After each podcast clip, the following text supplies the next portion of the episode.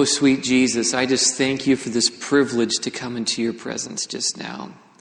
And I'm asking that you would pour out a rich blessing upon us this evening and that we would sense you here, that we would sense you speaking to our hearts, and that you would remind us of our first love.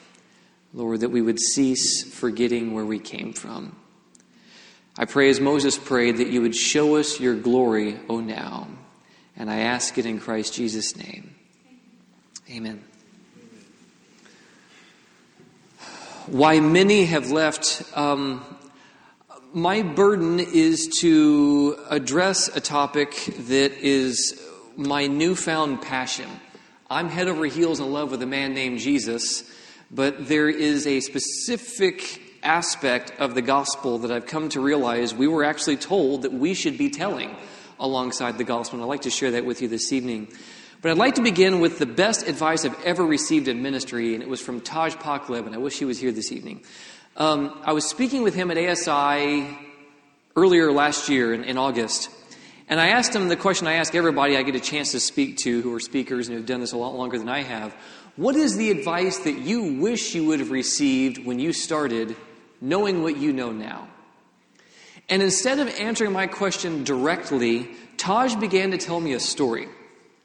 He said, There's this man at the pool of Bethesda in John chapter 5, and he's been an invalid for 38 years. He's the most helpless case there. And when Jesus comes up to the guy, he asks him, Do you want to be made well? I think we know the answer to that question. But then Jesus gives the man a command. He says to rise, to take up his mat, and to walk. And the point that Taj made to me was that two of these things make sense and one of them doesn't. Rising makes sense and walking makes sense, but what's with the mat? Like, this mat literally is just a reminder of 38 years of rejection, of abandonment, of shame, of hopelessness, and loneliness. So, why would he tell him to pick that up? It's just a reminder of all this horrible background and a history that this man has had in his experience. And then Taj went in. He says that's exactly the point. What Jesus is basically telling the man is to not forget where he came from. Rocked me right there in the exhibit. No, it was in an elevator, I think. I forget where it was. And it was a beautiful truth to me. Hit me hard. It was the best advice that I could have received to not forget where I came from. And the counsel that he gave me reminds me of two stories in Scripture that I'd like to cover with you this evening. Uh, two people's stories, I should say, that they contrast in an interesting way. They actually converge at the feet of Jesus. Kind of two opposite stories, but they converge at the feet of Jesus. The first is Simon the leper, and the second is Mary Magdalene. And Simon is basically this religious leader who contracts leprosy. Now, that's a bad day, right? Any day that you contract leprosy, it's not starting off well. It's a really bad day. But the cost is very high because this man is isolated now. He can't be with his family. He's completely deprived of any form of intimacy, right? No hugs, no handshakes, no closeness. He's in exile now. He has to live in exile. And the belief in that day was that whenever you contract leprosy, it's a divine curse from God. Well, what do you do when you're a religious leader, a ministry leader who's now viewed as, by the people as being cursed by God. He's lost his public ministry, he's lost access to this, but yet Jesus, in his great mercy, miraculously heals this man and restores his ministry. And what a blessing if you've ever been in a situation like that. The thought that comes to my mind most recently was the story of Steve Wohlberg, if you've heard what happened to him, that uh, in the like early first half or late first half of last year, came down with heavy depression, anxiety, and panic attacks, was hearing voices and discouragement, and was just horrible. He couldn't sleep. I ended up having to take sleeping pills to get to sleep, and that caused a whole other problem. Was it just a difficult situation, and he was fully convinced he would never be in ministry ever again. And by the grace of the Lord Jesus, he went to the Nedley Institute, uh, was treated very, very wonderfully there, and, and, is in a different condition now than he was when he went there. And they found out more of the reasons why. And anyways, a, a great story of redemption. When you hear the story, he shares an AudioVerse. He's weeping as he tells the story because he was sure that he would never be in front of God's people ever again. And God restored his ministry. So imagine how Simon must have felt, right? But then you had the story of Mary, who was sexually abused as a young person, which led her into even harder, difficult situations. She ends up having a lifestyle of sexual sin that she also is basically viewed as an outcast in the small community of Bethany. Bethany is kind of like uh, the intro to the, the, the show Cheers, which most of you young people will have no idea what I'm talking about. But they say, we want to go where everyone knows your name, or something like that. Everyone knows your name in Bethany, everyone knows your business there. And yet, Jesus, in his great mercy, sets this woman free as well. It seems that it takes some time and multiple efforts, but this woman ends up finding great, great freedom because of Jesus. So, eventually, there's a feast that's going to be held in honor of Jesus for two main reasons. One, for Simon's healing and restoration, he's the one hosting it, but the second is for Lazarus. Um, Lazarus is a family member, and he's a famous figure in this community now because he kind of like died and stuff, and Jesus rose him from the dead, right? He rose him from the dead. But this, this resurrection was even more significant than the others. Resurrections are amazing, but this one was even more significant because there was a view amongst the Jews who'd kind of inherited uh, pagan Greek views when it comes to the state of the dead that the soul doesn't actually leave the body for three days, is what they believed. And they hated Jesus so much that the resurrections that he had performed could potentially come into question because they fell in that window of three days, right? The raising of um, the. My mind just went blank. That's crazy. Anyway, the, the widow's son and Jairus' daughter. So those are within that window, so they weren't really dead. I mean, they were only dead for 24 hours or whatever. Just the hatred towards Jesus was so strong that this is how they respond. But the raising of Lazarus is more significant because Lazarus was dead for how long? Four days outside of that window, well beyond it. And it's this powerful witness. It's such a powerful witness that now the Jewish leaders not only want Jesus dead, but they're now realizing we're going to have to kill Lazarus too because too many people are believing in Jesus because of this guy. Just amazing, isn't it? So then someone shows up to this feast uninvited and she completely steals the show. It's found in Mark chapter 14, and I'm going to have some of the text up on the slides here. But if there's a feast being held, there's music involved, there's large gatherings, and you know, lots of talking. It's going to be a very loud event. But there's something that happens that kind of just makes the record stop and causes people to pay attention.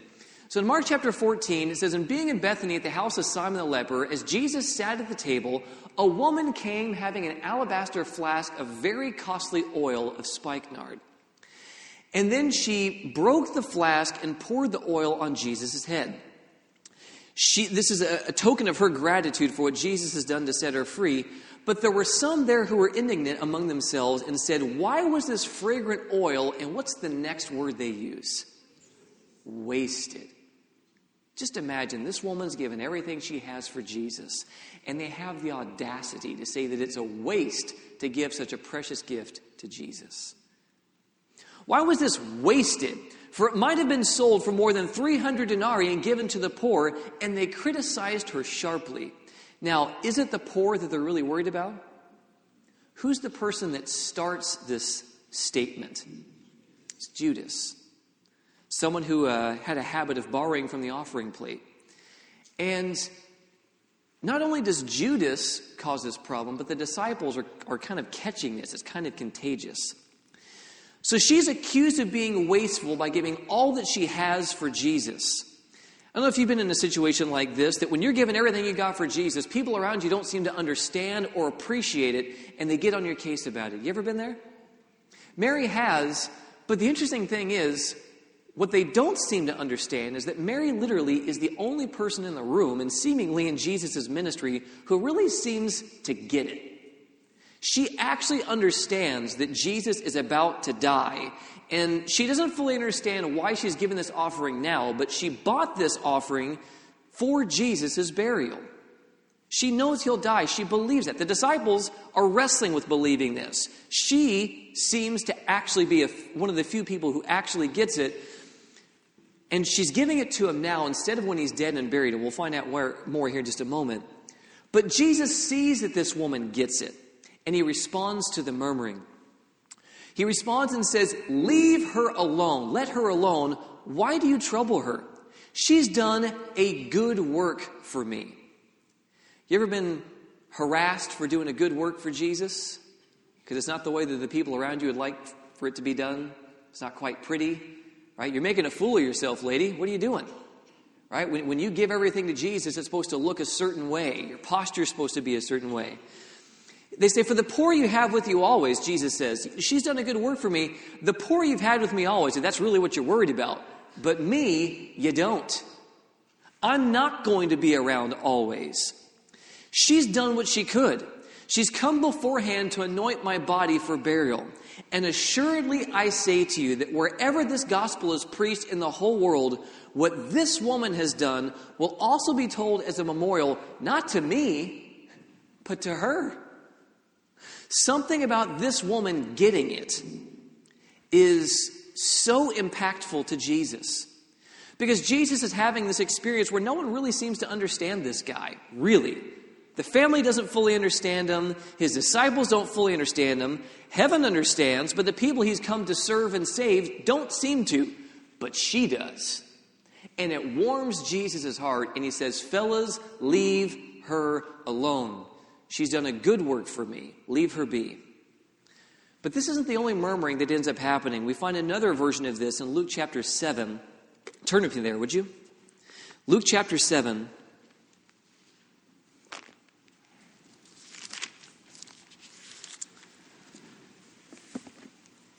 And it begins in verse 36. But this woman is weeping at the feet of Jesus. She wets them with her tears and dries them with her hair and then anoints his feet with this fragrant oil, and this fragrance fills the room so that now everyone who's enjoying this party all of a sudden stops, and their nose is telling them that something's going on here, something's requiring my attention. The whole house goes quiet, and everyone's looking at this lady and thinking, what's this lady about? What is it that she's got going on? And when this woman humbles herself at the feet of Jesus and garners everyone's attention, she also awakens the frustration and just the, it's just amazing, really, to Simon. He doesn't understand it. And he says, Now, when the Pharisee who invited him saw this, he spoke to himself, saying, This man, if he were a prophet. Now, the fact that he's questioning the identity of Jesus reminds me of Matthew and Luke chapter 4, when Jesus is in the wilderness, right? If you are the Son of God, throw yourself down, you know, or, uh, you know, cause these stones to become bread or whatever. And it's very similar to what happens at the cross. If you're the Son of God, save yourself and us.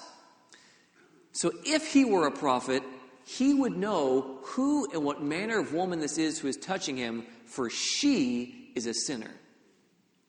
Now, I find this interesting for a few reasons. One, he's actually one of the primary causes for this woman's lifestyle. Two, He's implying that, you know, God doesn't really want anything to do with dirty people, with people whose life is just a mess. They can't get anything right. The outcasts of society, the peasants, the people who have just sin and foolishness going on in their experience, God doesn't really like them. He doesn't want to touch them, doesn't want to be near them. This is the impression that this man has, and he's a religious leader, but this is the view that he has. He doesn't understand that Jesus came to set the captives free. He came to minister to the lowly. He was a humble servant who was willing to give of himself. Totally misunderstands the mission and the heart of God. But the other interesting thing is here is that what this woman is doing is what Simon should have done. In this culture, when someone is a guest in your home, you're supposed to be the person that serves them, right? Who anoints them, who washes their feet, who greets them with a kiss. But for whatever reason, Simon seemed to have lost sight of how precious it was to have Jesus in his life and in his home. He seems to have just forgotten. And so Jesus reminds him of this in verse 40. Jesus answered and said to him, Simon, I have something to say to you. So he said, Teacher, say it. There was a certain creditor who had two debtors. One owed 500 denarii and the other 50. And when they had nothing with which to repay, he freely forgave them both. Tell me, therefore, which of them will love him more? Simon answered and said, I suppose the one whom he forgave more. And he said to him, You have rightly judged. And then he turned to the woman and said to Simon, Do you see this woman? I entered your house, and you gave me no water for my feet. but she's washed my feet with her tears and wiped them with the hair of her head. You gave me no kiss, but this woman has not ceased to kiss my feet since the time I came in. You did not anoint my head with oil, but this woman has anointed my feet with fragrant oil. Therefore I say to you, her sins, which are many, are forgiven, for she loved much. But to whom little is forgiven, the same loves little. And this is a bit of a veiled rebuke to Simon because Simon saw his need little and in turn confessed and acknowledged little and in turn was forgiven little. Not recognizing that all of us are broken, all of us need Jesus, right? This man had totally lost sight of where he came from and it caused a lot of problems. And then those who sat at the table with him said to themselves, Who is this man who can even forgive sins? And then Jesus said to her, Your faith has saved you. Go in peace. I believe the reason why Simon did not perform this cultural norm for Jesus, for washing his feet and anointing him, is because Simon forgot where he came from. He forgot where Jesus delivered him from, and in turn, he feels no obligation to serve Jesus. He lost sight of how precious it was to have Jesus in his heart, in his home, and in his life. And Simon lost a blessing. You missed it, son. You missed it. You missed a blessing here. And I think one evidence of us losing sight of where we come from is when we're willing to condemn somebody else for giving all that they have for Jesus, even if it ain't pretty. There may be someone who walks into your church or someone has an experience where they don't know what you know. They don't understand all the ins and outs. But when they give everything they got to Jesus, it ain't pretty. Right? It doesn't look the way that you would want for it to look. But if these people are giving Jesus everything they got with what they know, leave them alone. He's glad to receive it. And another evidence, I think, of our own willingness is our willingness to humble ourselves at the feet of Jesus. He really didn't see the need. Just imagine Jesus walks into his home and he just seems to ignore the guy. Someone else, the city outcast, has to be the one that serves Jesus. But I think that's another evidence when we find ourselves in situations that we just don't feel like humbling ourselves. We don't feel like serving. It's probably another good evidence of the fact that we've forgotten where we came from, how good God has been to us, and what He's delivered us from. So when you see somebody making a fool of themselves by giving Jesus whatever they have, leave them alone. He's glad to receive it. And I guarantee you, if they're in a situation where they're coming close to Jesus, He's going to tell them the right ways and the wrong ways. But when they're given everything they have with what they know, leave them be. He's glad to receive it. But I see that Mary does remember where she comes from. And this is why she gives everything she has for Jesus. There's no offering that could be sufficient to give him in her mind. It's the best she could give. Simon forgot where he came from, and that's why he did nothing for Jesus. And he lost track of the honor that he had and the privilege that he had. And you know, I've found that the moments where I don't feel like giving of myself for Jesus and for his people and service are those moments where I've forgotten where I came from. You ever been there?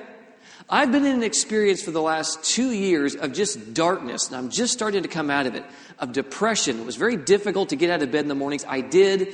I used to be able to wake up very early to commune with God, and I didn't stop praying. I didn't stop reading. I didn't stop doing ministry. I didn't stop preaching or giving Bible studies. I knew to keep doing these things, but I was just dealing with this oppression, with this darkness and hardship. And even in the midst of that time, I feel so ashamed of myself now because in those moments, even in those moments of not being who I wanted to be and losing sight of where I came from, I was not the man that Jesus got a hold of in the fall of 2004. Even in those moments, I was a different man. And I feel ashamed of myself that I forgot where I came from. I lost sight of how precious Jesus had been to me. And that even in that moment, I was not the same man. I lost sight of that. And I don't know if you've had those situations or not, but this is why I was so grateful for what Chad shared this morning. I think that we, as people who, eh, most of us never asked for this, to be in front of people, to be public speakers, I think it's of immense value for us to be willing to be vulnerable with the people that we're ministering to. And that includes parenting, it includes teaching, pastoring, whatever your role may be. Vulnerability is not a weakness, it's a strength.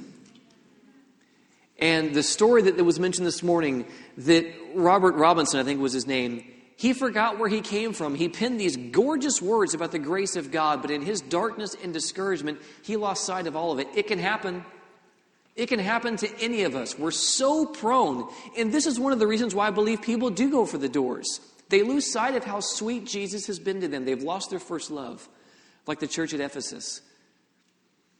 They don't understand their need, like the Laodicean church. And this is what's causing many of our people, I think, to stumble and to wrestle in their experience. And I also believe that this is why many people find themselves idle in their Christian experience. And yet, sometimes we'll have a whole lot of commentary to give about the people for what they are doing or what they're not doing, while we ourselves are idle. And if we find ourselves in those critical positions, I would encourage us to stop, to self reflect, and ask the question have I forgotten where I came from? Because this can change. This critical spirit that we may find amongst ourselves, that can change by the grace of the Lord Jesus. And I'm so glad for that. So I don't know where you find yourself this evening. It may be the story of Mary resonates with you that you're giving what you have for Jesus and no one seems to understand you or appreciate you. My counsel to you is to not forget where you came from. It's your saving grace. Maybe it's a story of Simon that resonates with you, kind of like what I've had to wrestle with, that you just lost sight of how precious it is to sit and weep at the feet of Jesus and to have him in your home and in your life. And my counsel to you is exactly the same. Don't forget where you came from. Mary's offering is to be mentioned wherever the gospel is preached. You ever wondered why?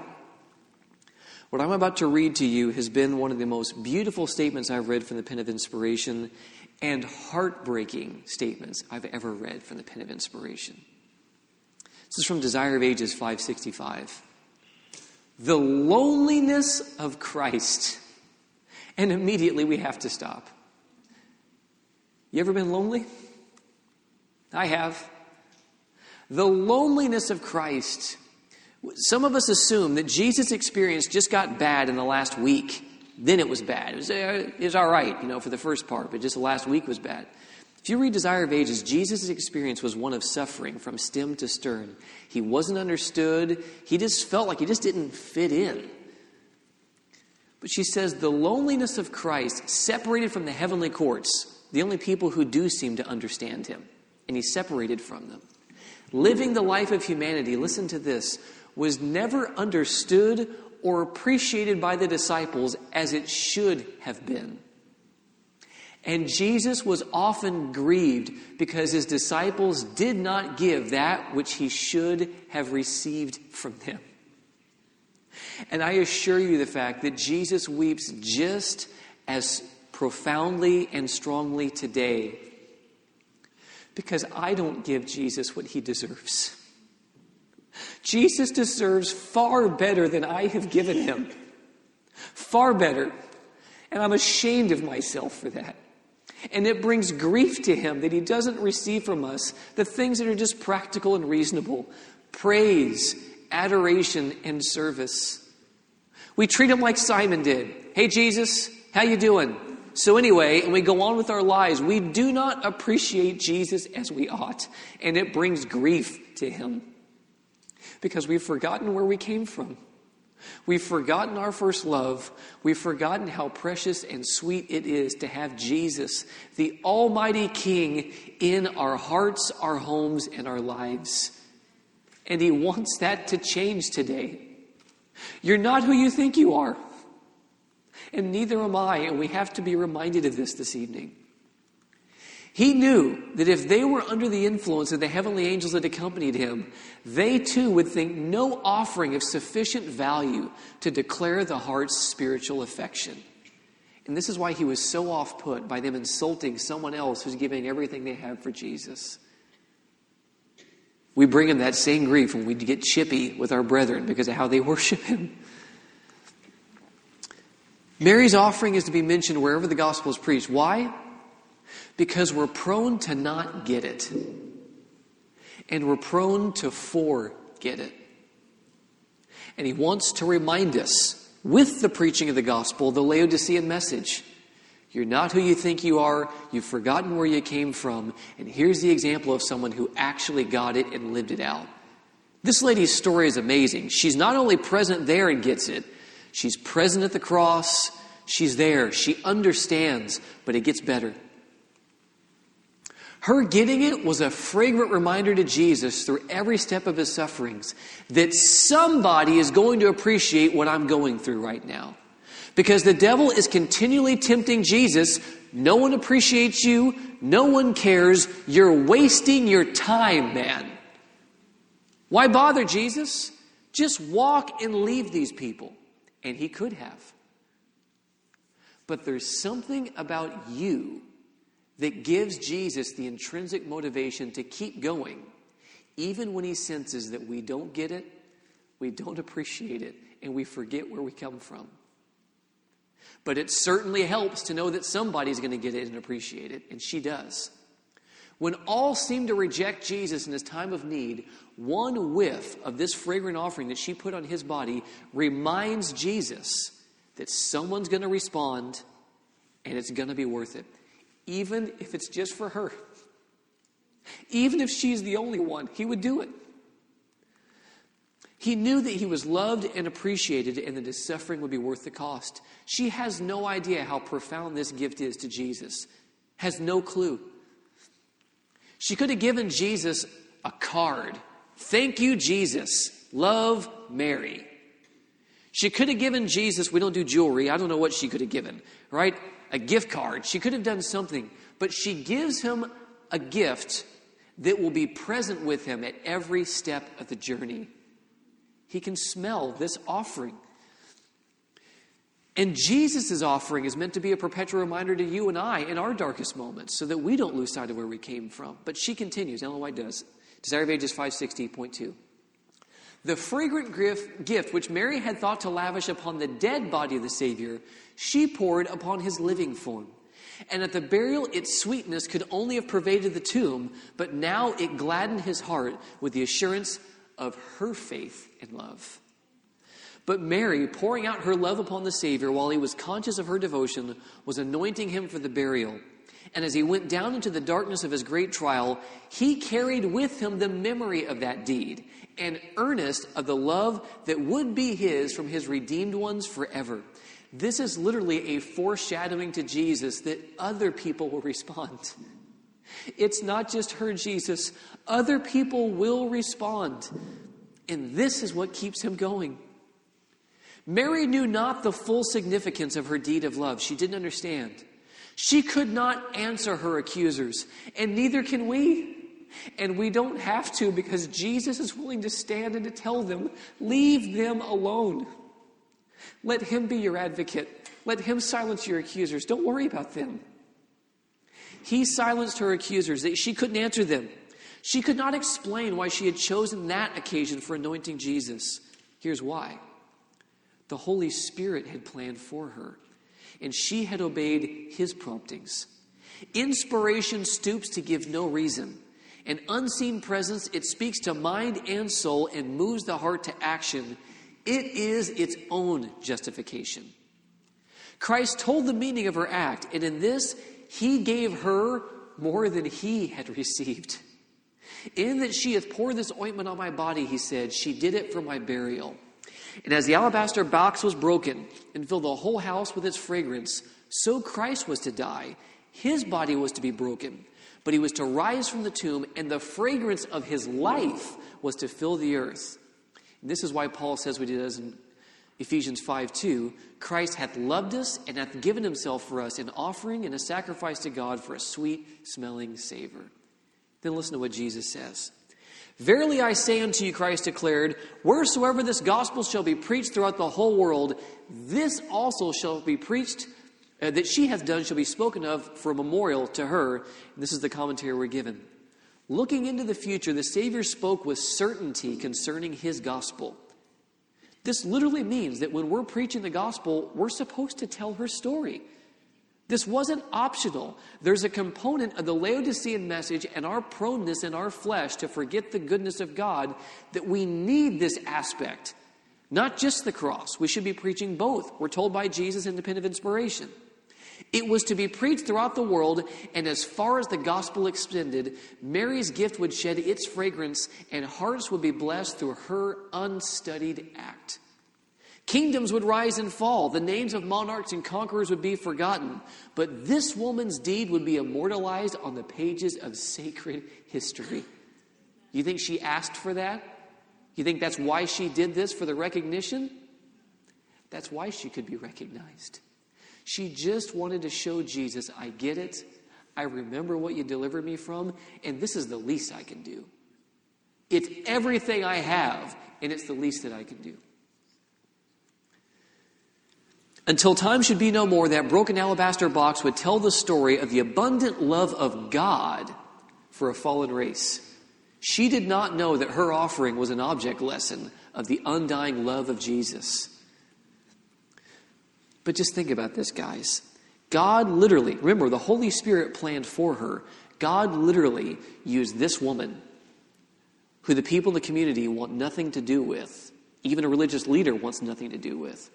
God uses her to minister to Jesus.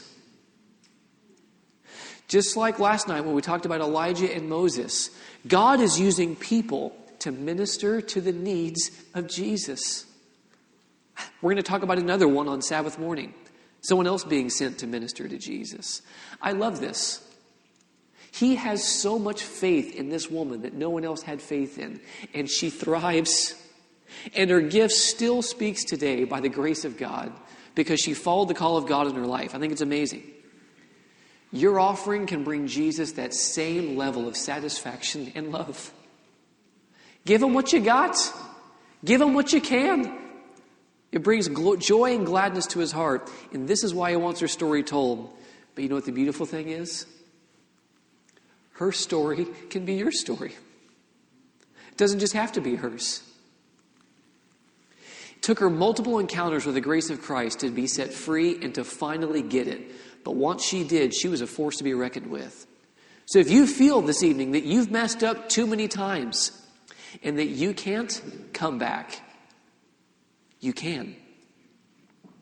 You can bring your offering of gratitude to the feet of Jesus, and I assure you, he will be glad to receive it. Amen. Her story can indeed be your story. And my question to you this evening is Have you forgotten where you came from? Have you lost sight of how precious it is to bow down and weep at the feet of Jesus? And to just give him what you got? Does he even matter to you anymore? Or is he just some aspect of your daily schedule at best? And, and in reality, he's just part of your weekly schedule. You get in the car, you give the happy Sabbath, and you head on your way. Is your story like that of Simon's?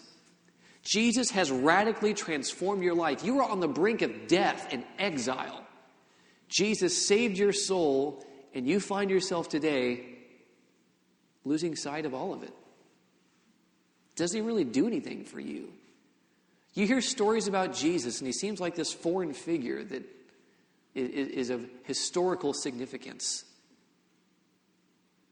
If that's your story, the grace of Christ is amazing and it's available to you this evening the fragrant offering of his sacrifice can be something to awaken to you the beauty of what's available. And he wants to know this evening are you willing to give it another go? Are you willing to confess and acknowledge the fact that you've forgotten where you came from, that you aren't who you think you are, and that you have desperate need of something that you can't provide for yourself? We're told in the Faith I Live by 111, it's in the 1888 materials as well, that what is justification by faith? It is the work of God in laying the glory of man in the dust and doing for man that which it is not in his power to do for himself. And when men see their nothingness, then they're prepared to be clothed with the righteousness of Christ. Have you lost sight of your nothingness this evening? If you have, that can change. Amen. Hopefully, this evening, this reminder, this woman's story can, can stir something in our hearts and, and recognize that there's something better. Maybe you find yourself like I did, that Jesus deserves better than I've given him. That can change. So, what I'd like to do is invite those who are coming up for our closing music to come. But I want you to take some time for introspection as they're playing music uh, to just reflect where am I right now? Am I who I think I am? Have I lost sight of that true reality that I need Jesus? There's nothing good in me. I've failed in many, many fashions in my experience, and chiefly in forgetting just how precious and sweet Jesus is. We can lay that at his feet this evening, amen? We can come home and we can be transformed by the power and the grace of Christ Jesus. God in heaven, I ask first and foremost that you would forgive us for losing sight of where we came from, of not giving you what you deserve. And Lord, we've seen this evening that it brings grief to you when you don't receive that which is due you from us praise, adoration, and service. And Lord, I just pray that through a message that I wish could be communicated more clearly than I feel I have this evening, I pray that you would minister to our hearts, that you speak clearly to our consciences, and that we would see the things that you need us to see and that you would mold and shape us into the people you'd have for us to be. But above all, we want to see Jesus in a response to the cross, to see our true condition, our true need. And Lord, we want to fall at your feet and receive from you what only you can give. So I pray now as we take this time to search our hearts, to confess to you, Lord, that you would minister to us in a very special, special way. And that time begins now.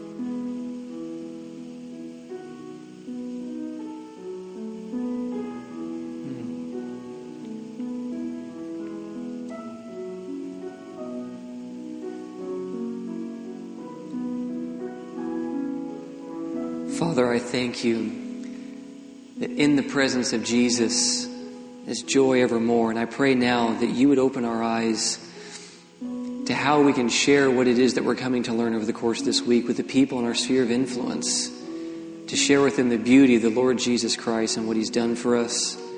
And God, I pray that you would be with what's going to be shared throughout the remainder of this weekend as we continue to search our hearts and realize how you've dealt with us when we've run when we stumbled and when we failed, that you're still pursuing us, you still love us, and you have something better to offer us than we're currently seeking for ourselves.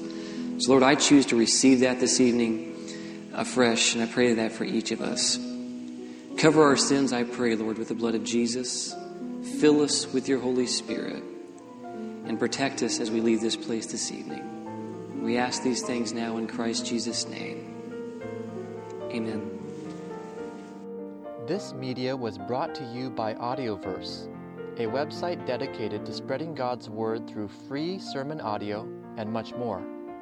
If you would like to know more about AudioVerse, or if you would like to listen to more sermons, please visit www.audioverse.org.